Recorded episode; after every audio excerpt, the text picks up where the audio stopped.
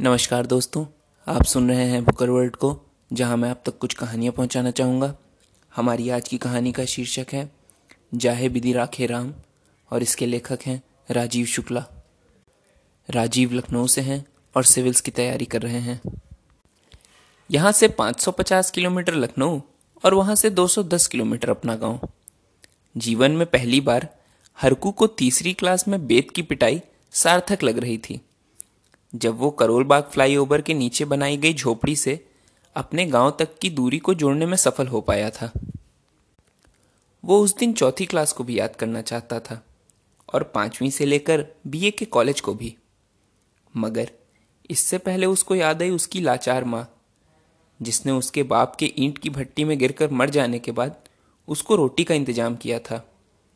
इसी के साथ उसको याद आया तीसरी में फ़ीस ना दे पाने की वजह से स्कूल से निकाल दिया जाना और फिर कभी स्कूल का मुँह न देख पाना। हरकू भूख की दहलीज पर खड़ा होकर यादों के झरोकों में झाँक ही रहा था कि अचानक उसके पाँच साल के बेटे प्रिंस ने पूछा, बाबा रास्तु हम खाएँगे का? हरकू ने बच्चे को जवाब देने की जगह मन ही मन खुद को जवाब दिया, जा ही राखे राम, ओ ही विधि रहल जाई। और कुपोषण की नुमाइश बन चुके उस 11 किलो के बच्चे को एक कंधे पर और पुरानी साड़ी की बनी हुई गथरी दूसरे कंधे पर उठाई और झोपड़ी से बाहर निकलकर चलना शुरू कर दिया। चूँकि प्रिंस की माँ मातृविंदन योजना के शुरू होने से पहले ही गर्भवती हो गई थी, इसलिए प्रिंस के जन्म के वक्त ही चल बसी। हरकू मजदूर तो था ही, मगर पत्नी के मरने के बाद वो दो हिस्सों में बट गया था। माँ के हिस्से और बाप के हिस्से में। हर को जानता था कि उसकी पत्नी मरने के बाद नरक में गई होगी, क्योंकि जीते जी उसके नाम से कभी कोई जाप नहीं हुआ और ना ही मरने पर वो कोई गोदान कर पाया था। उसी की साड़ी आज गठरी बनाने के काम आई थी। अमीर लोग मरने वाले के कपड़े उसके साथ जला देते हैं। गरीब लोग उसकी गठरी बना लेते हैं।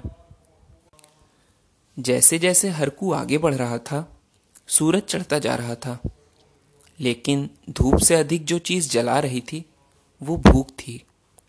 वो सारा दिन चलता रहा। धीरे धीरे दिन ढल रहा था और साथ में हरकू की ताकत और हौसला भी। कोरोना योद्धाओं के हौसले को बढ़ाने के लिए सामने आकाश से एक हेलीकॉप्टर आता हुआ दिखा। तो बच्चे ने एक सवाल दाग दिया, ये जहाज़ कहाँ जा रहा है? फूल बरसाने हरकू ने जवाब दिया। क्या ये रोटी भी बरसाएगा? बच्चे ने फिर एक सवाल दागा। रोटी अन्न देवता है, फेंकने पर अपमान होता है। हरकू ने अपने बुज़ुर्गों की शिक्षा पीढ़ी तक पहुँचाने का दायित्व पूरा करते हुए कहा। रात हो चुकी थी, चाँद पूरा निकला था। आसमान तारों से भरा था और पेट खाली था। एक रात और दो दिन चलने के बाद अब बाप बेटे आगरा एक्सप्रेस वे पर पहुँच चुके थे।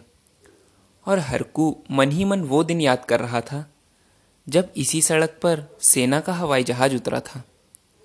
उसने मन ही मन देश पर गर्व किया। सड़क पर अंधेरा था और रोड लाइटें रोटी की तरह गायब थीं। हरकू रोटी, हवाई जहाज़, सेना, देश और अपने गाँव के बारे में सोचता चला जा रहा था। बच्चा भी उसकी उंगली पकड़े पहली, दूसरी और फिर तीसरी में पढ़ने का ख्वाब देखता बढ़ रहा था कि तभी अचानक पीछे से आ रही तेज रफ्तार एंबुलेंस हरकू को रोंगते हुए चली गई। एंबुलेंस लखनऊ से किसी वीआईपी को एम्स दिल्ली ले जा रही थी, इसलिए थोड़ा जल्दी में थी।